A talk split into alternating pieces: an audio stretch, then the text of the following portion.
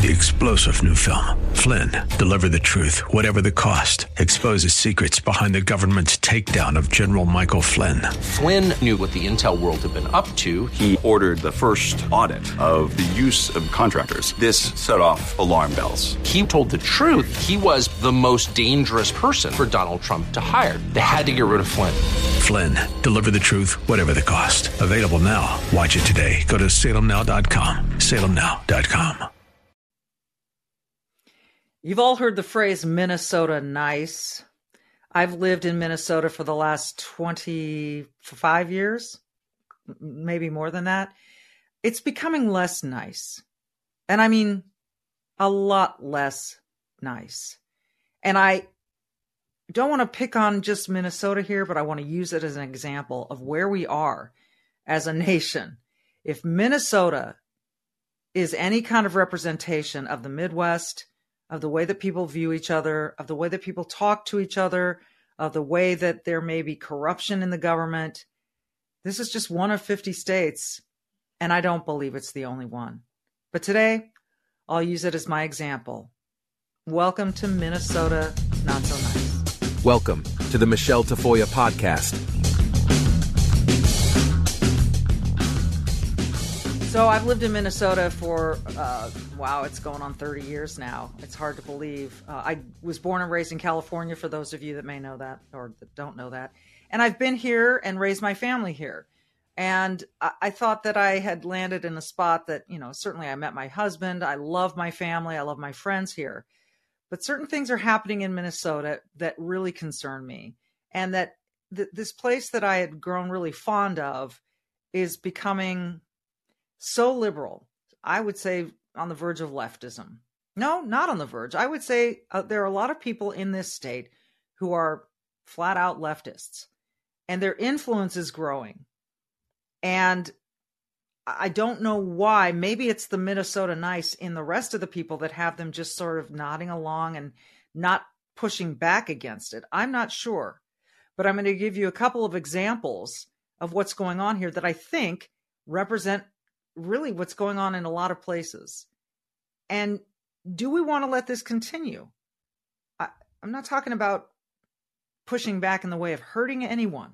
I'm talking about standing up for what we believe our values to be, which I don't believe are represented in a couple things I'm about to show you.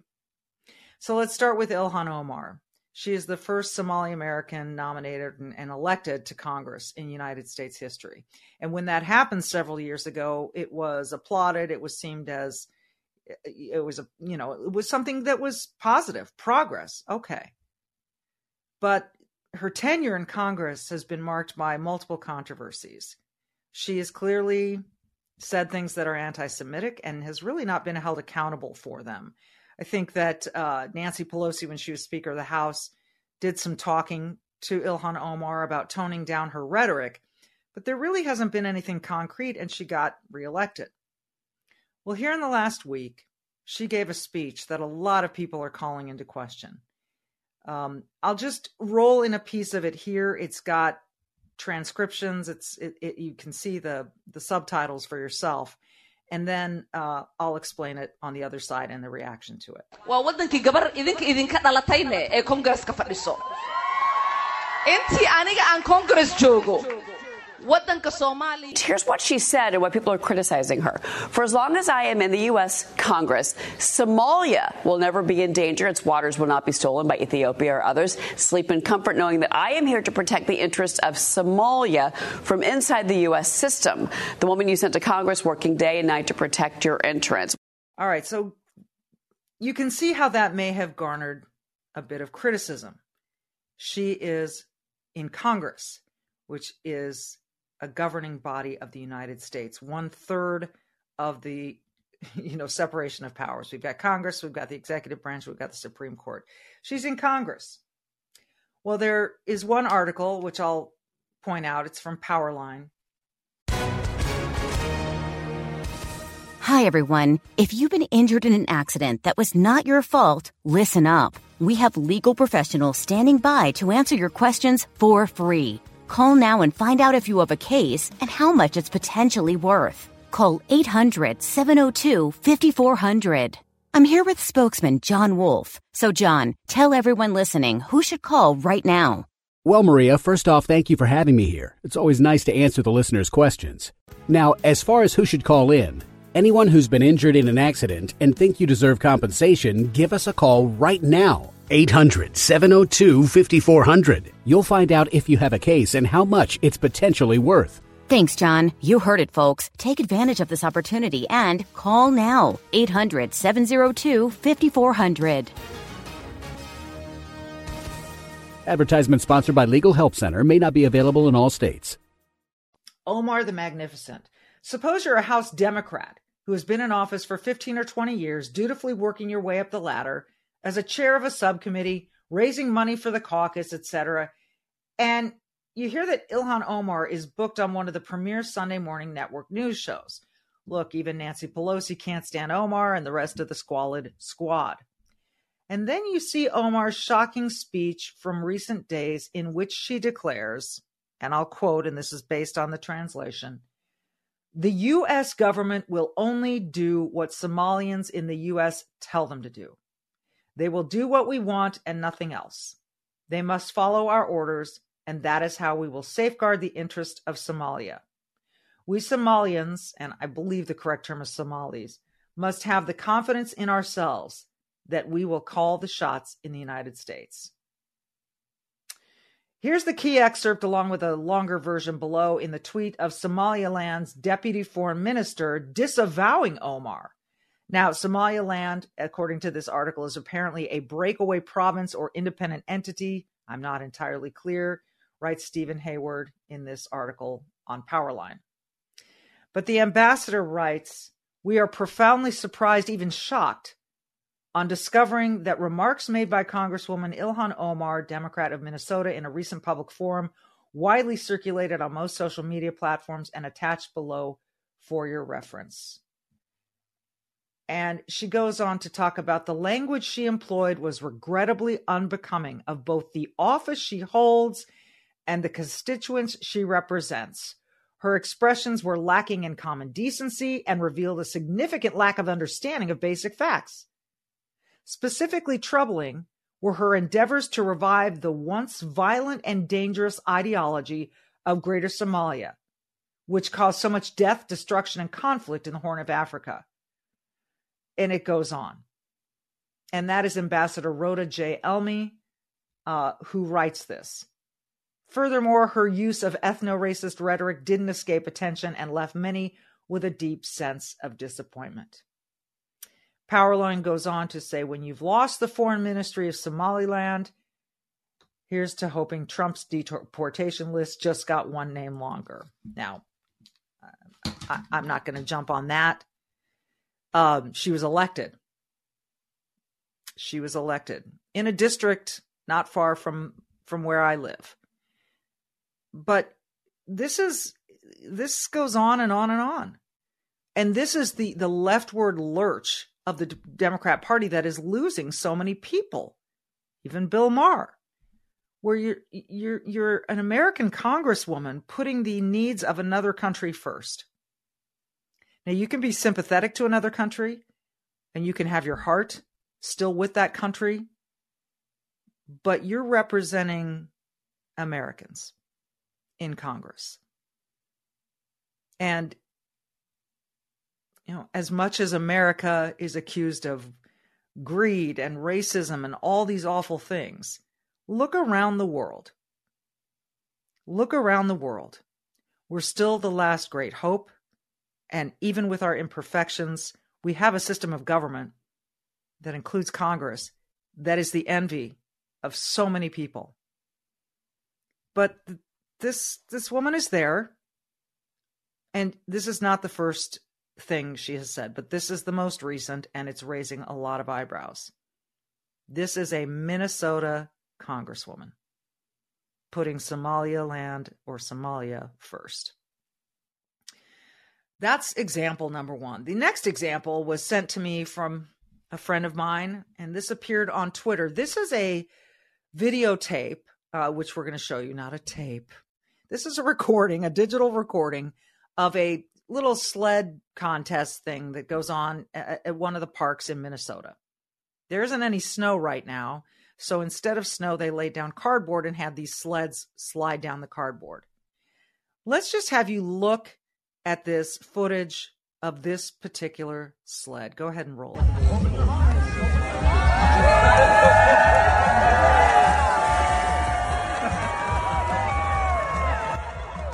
In case you're confused, that is a replica of the third precinct of the Minneapolis Police Department in flames. So as the sled moves, the flames move around. And if you notice the people in the background, and we'll we'll keep showing this to you on a loop because it's worth looking at. It's just a lot of families, uh, predominantly white people, celebrating the burning down of the third precinct of the Minnesota Police Department. And this video, this this recording was cheered on by many. Not only there who were present watching it, but online. School teachers, public school teachers, many people saying things that were regrettable about this particular video. And it was sent to me. And, you know, when you look at Minneapolis Crime Watch, which is a, a group that sent this out and said, we keep being asked, can Minnesota be saved? Can Minneapolis be saved? No, it can't. It's too far gone. And they use this recording as an example of that. Now, as you might imagine, people within the Minneapolis Police Department were shattered, heartbroken, angry, whatever. Let me read to you from the response from the Minnesota or from the Minneapolis police chief. In a lengthy email sent to sworn officers and civilian staff late Saturday night, Chief Brian O'Hara called the display appalling and counterproductive. He said he was, quote, outraged and frustrated by the disgusting display, which depicted the infamous night the 3rd Police Precinct burned to the ground in the riots following George Floyd's murder. Quote, Make no mistake, the burning of the 3rd Precinct station house set off a signal of lawlessness that resulted in the highest levels of violence to our most vulnerable residents. But I am extremely grateful, as everyone who lives and works in this city should be, for the work that all of you do every day. Saturday's event is disgusting and counterproductive to your work and our mission. And then Michelle Gross, the president of Communities United Against Police Brutality, defended the display, saying O'Hara's email is only driving division. Quote, his lack of recognition of what that third precinct represents to this community, that's what's not helpful. Okay. So again, an entire precinct of police officers being blamed, being, I would say in this case, uh, just, I, I mean, and this is supposed to be art. So they're going to argue that this is sled art.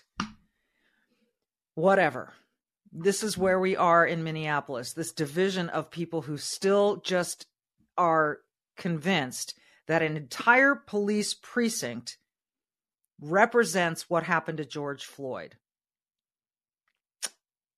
And and and look, many people are st- they're just still enraged that this happened as they should be, I suppose. Uh, uh the whole incident was just ugly.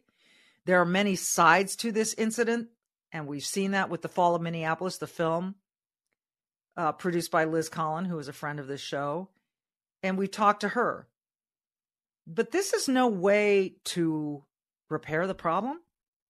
This is no way to fight against police brutality by celebrating the burning of a building, by celebrating the lawlessness that resulted. And there were some really sickening comments when this thing got posted on X. Some of the commentary was just vicious and awful. And celebratory in this. One particular public school teacher, whom I shall not name, said, I need this injected in my veins, like this energy about this. So, do you want to be productive or do you want to just keep making statements? Do you want to find solutions Or do you just want to keep, you know, throwing fuel on the fire, pun intended? It's like the people throwing soup at the Mona Lisa. Oh, goody, goody for you. You got attention. But what you've done is you've probably gained no more support and gained far more people who just go, you know what? You're being really stupid and you're losing me. Any support I might have had for you, you're losing me. So I'm glad that this sled story has gained some national attention. It was disturbing to many of us in the Minneapolis area. Like here we are years later trying to rebuild trust between the police department and the citizens. Here we are years later trying to encourage police to be to boost their morale, to let them know they are supported. And the most vulnerable saying, "We still need you. We need you. We don't consider it a privilege to dial 911. We pay taxes for that. And first and foremost, a, a, city government, a state government should protect its citizens, a federal government.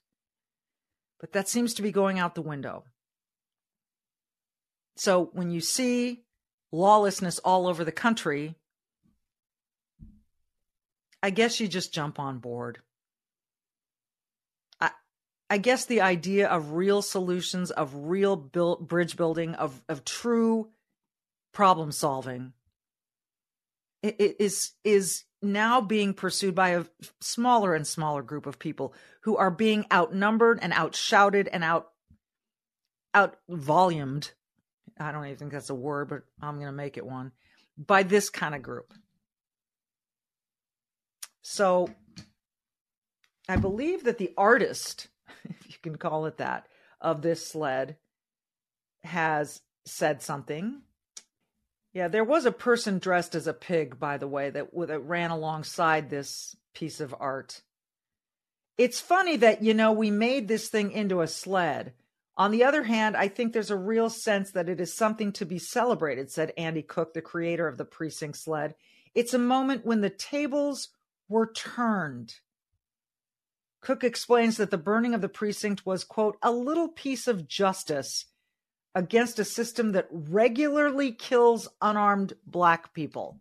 Regularly kills unarmed black people. Define regularly. Define that, sir. There are people who like to say data don't lie.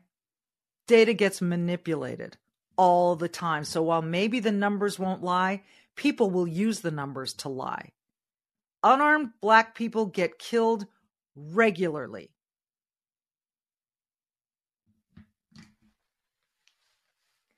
During the uprising, the police building where the murderer was from happened to catch on fire. Happened to catch on fire. What, it just like internally combust? Happened to catch on fire? So hold on. On the one hand, you're saying it's a moment when the tables were turned something to be celebrated, a little piece of justice. So, but it just happened to the third precinct. It just happened to happen to the third precinct. Wow. Going back to uh, the O'Hara email, he says, while this group cheers over a police station burning, quote, I can't help but think of the hundreds of violent crime victims in this city, most in lower income neighborhoods, who have been hit by bullets or have been killed in the chaos that resulted after the burning of the third precinct. The email also looks back on minority business owners who, quote, lost everything in the destruction. And despite that violence, Cook, the creator of this sled, says the burning of the precinct has a tide against injustice or was a tide i don't i don't know what that sentence means. He says i'm not sure everybody feels that way but a lot of people saw it as justified. It's a dark chapter in our history that that murder happened here that an unarmed person was killed in the street by someone kneeling on their neck. But i think we should be proud that also one of the biggest movements against that erupted here. I think it's a good thing for white people to speak up about the violence and the police brutality against black people, I'm with them and I add my voice to theirs. That is fine. You add your voice, you add your support. Nobody wants police brutality. Nobody wants that. Nobody likes that. Nobody cheered what happened to George Floyd.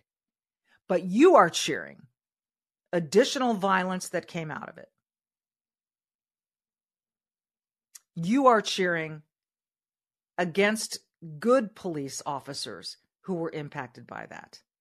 And you are cheering for the crime that has ensued. And that's your Minnesota nice for you, folks.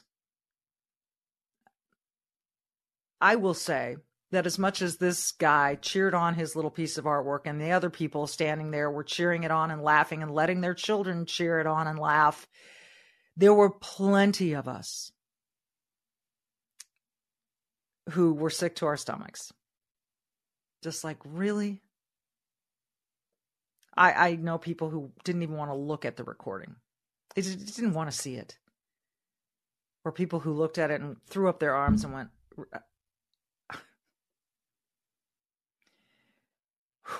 that is not a solution. I guess it's your form of art. And you know what? Thank God in this country you have freedom of speech and expression and assembly to do that. We also have freedom of speech and expression and assembly to speak out and say, that's just ugliness. And it's unnecessary. And you're celebrating something terrible. And you're dividing us further. And you're not solving any problems. Some of us want to look for real solutions. Some of us want to do the hard work. Your hard work was limited to cardboard sled, gather people, flames going, and saying, Ain't I cool? I I don't see how that solves anything. And that's my two cents. From Minnesota Nice, not so much lately. I'm Michele Tafoya reminding you to find your voice that is true and be brave with it and do good with it and stand up with it. Because a tide like this is not a good tide to see. We'll see you next time.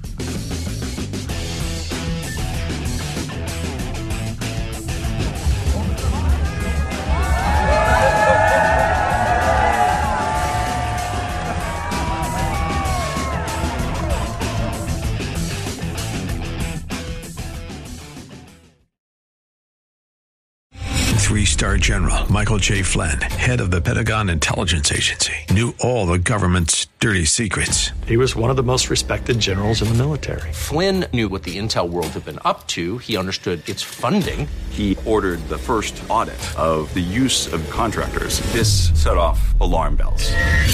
The explosive new documentary, Flynn, Deliver the Truth, Whatever the Cost, and covers the facts behind this scandal. Flynn told the truth. He was the most dangerous person for Donald Trump to hire. I find out the worst enemy that I'm going to face in my life is right here in America. They took my assessment and they wanted me to change it. And I was like, I'm not changing it. They had to get rid of Flynn.